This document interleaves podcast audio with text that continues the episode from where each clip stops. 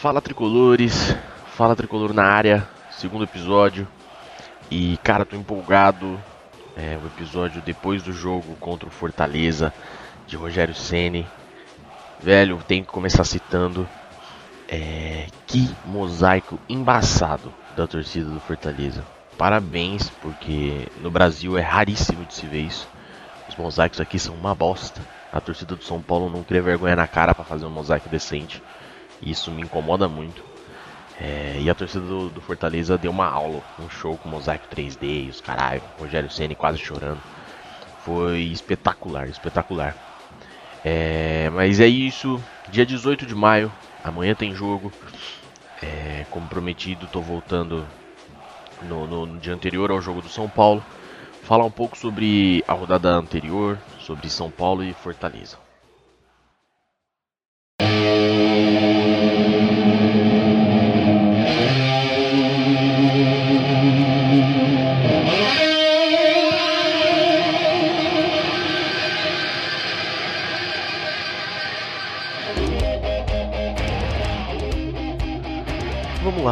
São Paulo e Fortaleza não foi um jogo fácil, velho. São Paulo. O São Paulo foi dois times diferentes, um em cada tempo, basicamente isso. É, no primeiro tempo, um time muito apático, sem criatividade, o meio-campo, mano, desapareceu o meio-campo do São Paulo. E, e, muitos erros de escolhas e execução dessas escolhas que já estavam erradas, entendeu? Então os jogadores escolhiam mal os, os lances e quando, e, e, quando iam executar, executavam mal também. É, e foi tipo, muito abaixo até do, do jogo contra o Flamengo que não criou, não, não foi um time criativo, mas foi um time intenso, um time brigador, um time que, que sabe, finalizou bastante mesmo sem criatividade. Contra o Fortaleza no primeiro tempo, não. Foi um time que sofreu. Logo depois do no começo do jogo, a gente quase tomou um gol num contra-ataque. O Volpe resvalou na bola e salvou o São Paulo. O juiz não viu a defesa, acabou dando tiro de meta, mas o Volpe salvou o São Paulo. Então vocês aí que criticam o Volpe, vai tomar no cu, velho. Vocês merecem o Denis no gol do São Paulo. O Volpe é um dos melhores goleiros que eu, que eu já vi jogando no Campeonato Brasileiro. É, é, um dos melhores goleiros que o São Paulo já teve. Claro, não é Rogério Ceni, claro, não é Zete, mas é um ótimo goleiro. É muito melhor que todos esses últimos que passaram. E vocês criticam o Volpe, vai tomar no cu, vocês são loucos, mano. É, e aí a gente sofreu uns perigos desnecessários, sabe? Durante todo o primeiro tempo, Fortaleza com um time muito rápido. A zaga do São Paulo não estava encaixando a marcação. Sofremos pra caralho, mas graças a Deus no intervalo o time melhorou.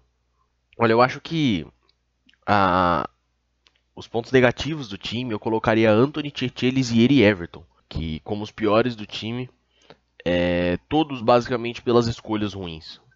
Só o Everton que não. O Everton eu colocaria porque ele. Não, não é nem pelas escolhas ruins. O Everton eu colocaria por, por, por não aparecer. Ele não apareceu no jogo por, por se esconder do, do, jogo, se esconder da partida.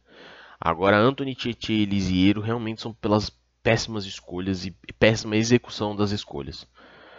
É... E o Pato, mano, faz falta demais para esse time. Isso ficou óbvio nesse jogo contra o Fortaleza.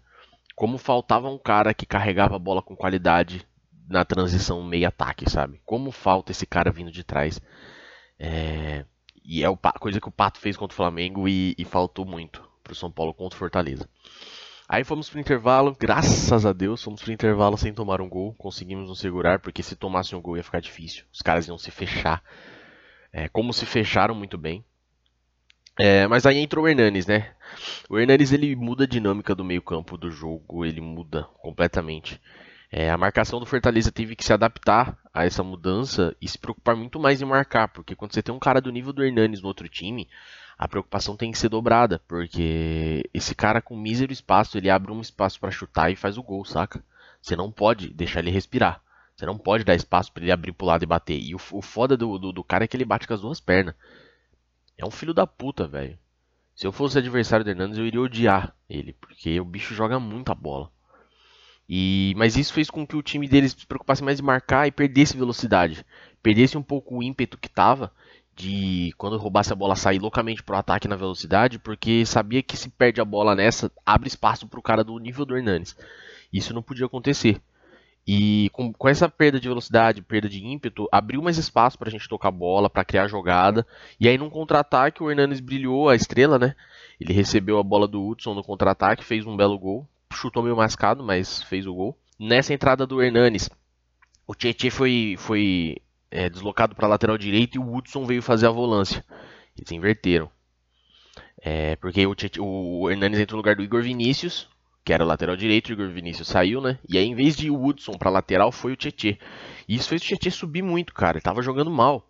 Mas ele deu muito mais regularidade ali no, no, no, setor, no setor do lateral direita, deu mais segurança. O Anthony também teve mais liberdade, porque tinha um cara que defendia melhor ali. O Igor Vinícius não defende bem. O Tietchan já marca melhor ali pela lateral direita, então deu mais liberdade pro Anthony jogar pra frente. Subiu de produção no segundo tempo também o Anthony. Então os destaques eu acho que eu colocaria pro Tietchan, que subiu muito de produção com a ida para lateral e melhorou o jogo, porque no primeiro tempo estava muito mal. O Anthony, mesma coisa, subiu muito de produção com a ida do Tietchan para lateral e teve mais liberdade para jogar, jogou melhor. E o Hernanes que entrou e decidiu, né? Entrou, mudou o time, jogou muito, criativo pra caralho, técnico demais, é o que eu falo, faz falta. Eu deixaria o Hernanes no time enquanto o Pato não voltasse. E para mim é jogador firme na briga pela titularidade. E a dupla de zaga também, gostaria de citar que foi muito bem. No segundo tempo, principalmente, sofremos pouco perigo de gol. Mas é isso. Cara, no geral, o São Paulo fez uma partida muito boa. É, no primeiro tempo foi um jogo um pouco mais complicado, não foi um jogo fácil. Porém, o time, na, com, com, as, com as mudanças que, que. Com a mudança né, que o Cuca fez no, no intervalo, colocando o Hernanes e as mudanças táticas ali de Hudson continuando de volante, Tietchan foi fazer lateral e tal time do São Paulo melhorou muito, mudou o jogo, jogou bem. E aí sim foi o São Paulo que a gente quer ver. O São Paulo com, criando chances. Ainda perdeu uns dois, três gols do São Paulo no segundo tempo. Mas um São Paulo criando chances, um São Paulo mais criativo, um São Paulo mais, mais forte, né? Porque tinha sido bem bem ruim o jogo. É, o São, Paulo, o São Paulo tirou uma invencibilidade importante do Fortaleza. O Fortaleza estava 12 jogos, se eu não me engano, sem perder em casa. E, e o São Paulo tirou essa, essa invencibilidade com essa vitória de 1 a 0. O, o Rogério Ceni foi muito aplaudido e reverenciado pelas duas torcidas. E é isso. Um jogo bom, gostei e vamos para as estatísticas rapidinho para vocês terem uma ideia e a gente já fala sobre o próximo jogo. Cara, a posse de bola foi 53% pro Fortaleza e 47% pro São Paulo. O São Paulo não, não dominou o jogo, não. Cara, finalizações certas, o Fortaleza teve mais que o São Paulo. 3 a 2 e finalizações erradas também, 9 a 6 O Fortaleza finalizou mais que o São Paulo. É, acertou mais finalizações que o São Paulo, só que o São Paulo teve a, a, a sorte, ou o brilho de fazer um gol, né? O, o, São Paulo errou até que bastante passes, 31 passes errados no jogo. Fortaleza errou 26 só. E acertou muito mais passes o Fortaleza também. É isso, cartões amarelos foi 2 a 2 cartão vermelho não teve. E, e acho que é isso de, de relevante. O jogo foi, foi legal, foi um jogo aberto, foi um jogo com uma leve superioridade do Fortaleza, até por jogar em casa, com a pressão da torcida, é um time muito forte em casa, como eu já tinha citado. Mas no fim deu tudo certo e é isso. Vamos pro próximo jogo. Cara, São Paulo e Bahia, às, às 11 horas da manhã, no Morumbi, dia 19, amanhã domingo. É jogo espetacular, né? Jogo espetacular, é, a expectativa é de ótimo público. Se eu não me engano, na, na sexta-feira, na quinta, na sexta tinha vendido 30 mil ingressos já, então pode botar uns 40, 45 mil pelo menos.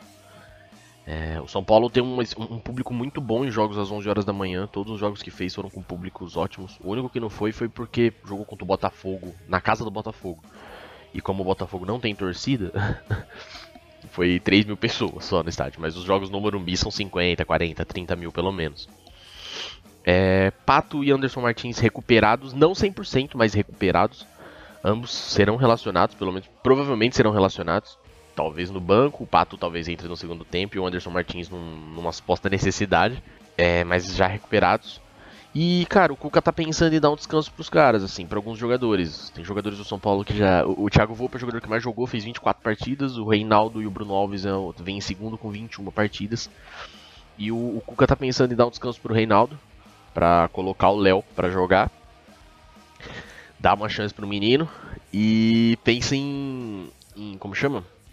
Poupar o Everton também atacante que demonstra muito desgaste, né? No segundo tempo ele tá sempre morrendo, velho. Tá sempre com dor, sempre fazendo cara feia, sempre com cãibra.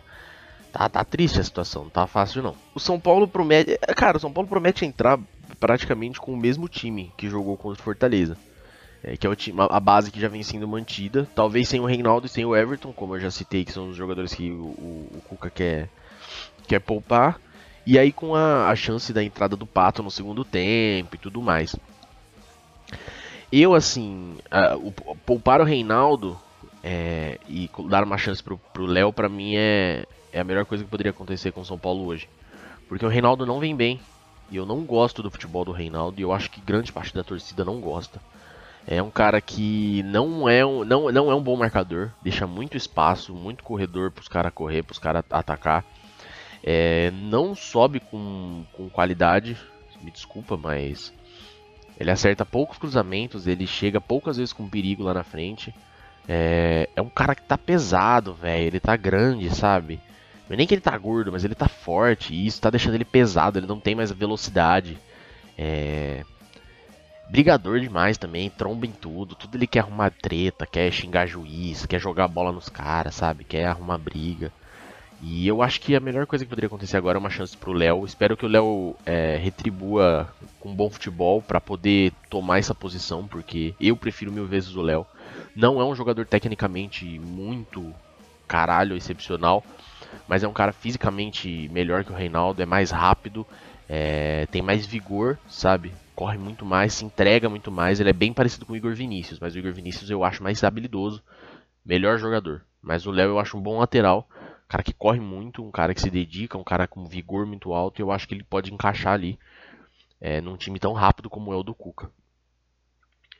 O Everton, cara, é aquele negócio, né? Ele até tá melhorando, até não tá jogando mal, assim, não tá sendo um problema no time. Mas ele não é o Everton que a gente viu ano passado, não é um jogador também que faz diferença em todo jogo, um cara que realmente é, tá jogando muita bola, como tá Hernanes, como tá Pato. Mas a, entra... é, a saída dele por, por, pra poupar, cara, eu colocaria o Hernanes no time, como eu já disse. Jogar, jogaria com o Hernanes ali no meio campo, porque... Como eu disse no episódio passado e deu para ver no jogo o que aconteceu, o Hernanes muda o jogo, cara. O Hernanes dá outra dinâmica, o Hernanes dá outro... Dá outra cara pro jogo. Ele sabe a hora de acelerar o jogo, ele sabe a hora de cadenciar, ele... Ele tem uma boa arrancada, ele tem um bom drible, ele segura muito bem a bola bate muito bem de fora, é o cara das bolas paradas, meu. Falta ele bate muito bem, pênalti ele bate, escanteio ele bate. É um cara que é alto também, se precisar brigar uma bola aérea, é capaz dele ganhar. Então, chuta com as duas pernas. Então, cara, ele tem muita, muita qualidade é, que, que, muda o time, muda o time. É um jogador que seria titular em praticamente qualquer time do Brasil hoje. E eu não consigo ver ele sendo banco no time do São Paulo. Me desculpe, eu sei que o Cuca gosta de time rápido, mas eu acho que você precisa ter um cara que pense também. Não adianta você ter 11 cara que corre e nenhum que pensa o jogo, porque futebol não é só físico, futebol não é só correr atrás da bola. Futebol também é pensar, também é ser inteligente. E o Hernanes é o cara mais inteligente do elenco do São Paulo hoje. E um dos mais inteligentes do Brasil. Mas é, cara, é isso. Eu acho que esse episódio tá mais curto. Eu tentei ser mais rápido. Eu, eu achei que o episódio passado, com 30 minutos, ficou muito cansativo, ficou muito denso de, de difícil de digerir, né? Até eu que sou São Paulino, eu ouvi em uns três, uns três intervalos assim. É, eu que fiz o bagulho, então acho que acho que um episódio de 15 a 20 minutos está perfeito. Jogos que coisas, assuntos que eu precisar falar mais, eu falo mais, mas quando for rápido assim, falar do jogo passado e falar do, do, das novidades e do que pode vir no próximo jogo, eu acho que 15 a 20 minutos está perfeito. São Paulo é favoritaço favoritaço para esse jogo contra o Bahia. Joga em casa com o estádio lotado às 11 horas, que é um jogo que o São Paulo acho que nunca perdeu no Morumbi, ou é, nunca perdeu, é invicto ainda nesse horário lá. É... E, cara, terceiro lugar do campeonato, dividindo a liderança com Palmeiras e Santos. E é um jogo que pode render a liderança do, no, na rodada para o São Paulo. Porque o São Paulo, se ganhar. É, se ganhar, não, calma, calma, vamos lá. Hoje, sábado, tem Palmeiras e Santos. E, por exemplo, se Palmeiras e Santos empatam e o São Paulo vence o Bahia, o São Paulo termina a rodada como líder, entendeu? E Palmeiras e Santos empatarem não é, não é nada de, de, de inimaginável, é um negócio que pode super acontecer. São dois times num nível alto, mas é, até que equilibrado. São, é um clássico, então o clássico não tem favorito, o clássico não tem é, resultados óbvios. Clássico acontece muita coisa. Então hoje às 7 horas joga Palmeiras e Santos e a gente torce para um empate aí para que amanhã domingo o São Paulo ganhe do Bahia e, e tome a liderança para ele na rodada. Mas é isso, cara. É... Espero que a torcida compareça mesmo em peso. 30 mil já é garantido, né? Que já tinha vendido. Eu, eu chuto uns 40, 45 pelo menos. E faça uma festa bonita, cara. Que o São Paulo consiga desempenhar um bom futebol, consiga jogar bem como vinha jogando. Ganhe, termine como líder e até a Copa América ainda tem um chãozinho aí. Quarta-feira tem Copa do Brasil. Domingo tem clássico, se eu não me engano. Contra o Corinthians, eu acho que já é domingo que vem. É...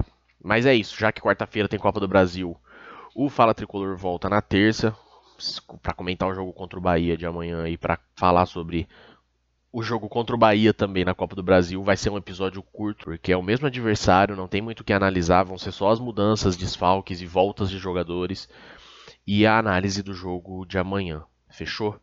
É, espero que vocês tenham gostado. Eu acho que deu um tempo legal. É, cara, preciso criar redes sociais pro podcast. Tô com preguiça, eu não mexo mais com redes sociais. Mas vou criar pra quem, quem quiser seguir ficar sabendo das, dos episódios e tudo mais e participar com comentários e feedback. Então vou criar. Quando criar eu, eu falo aqui pra vocês o arroba.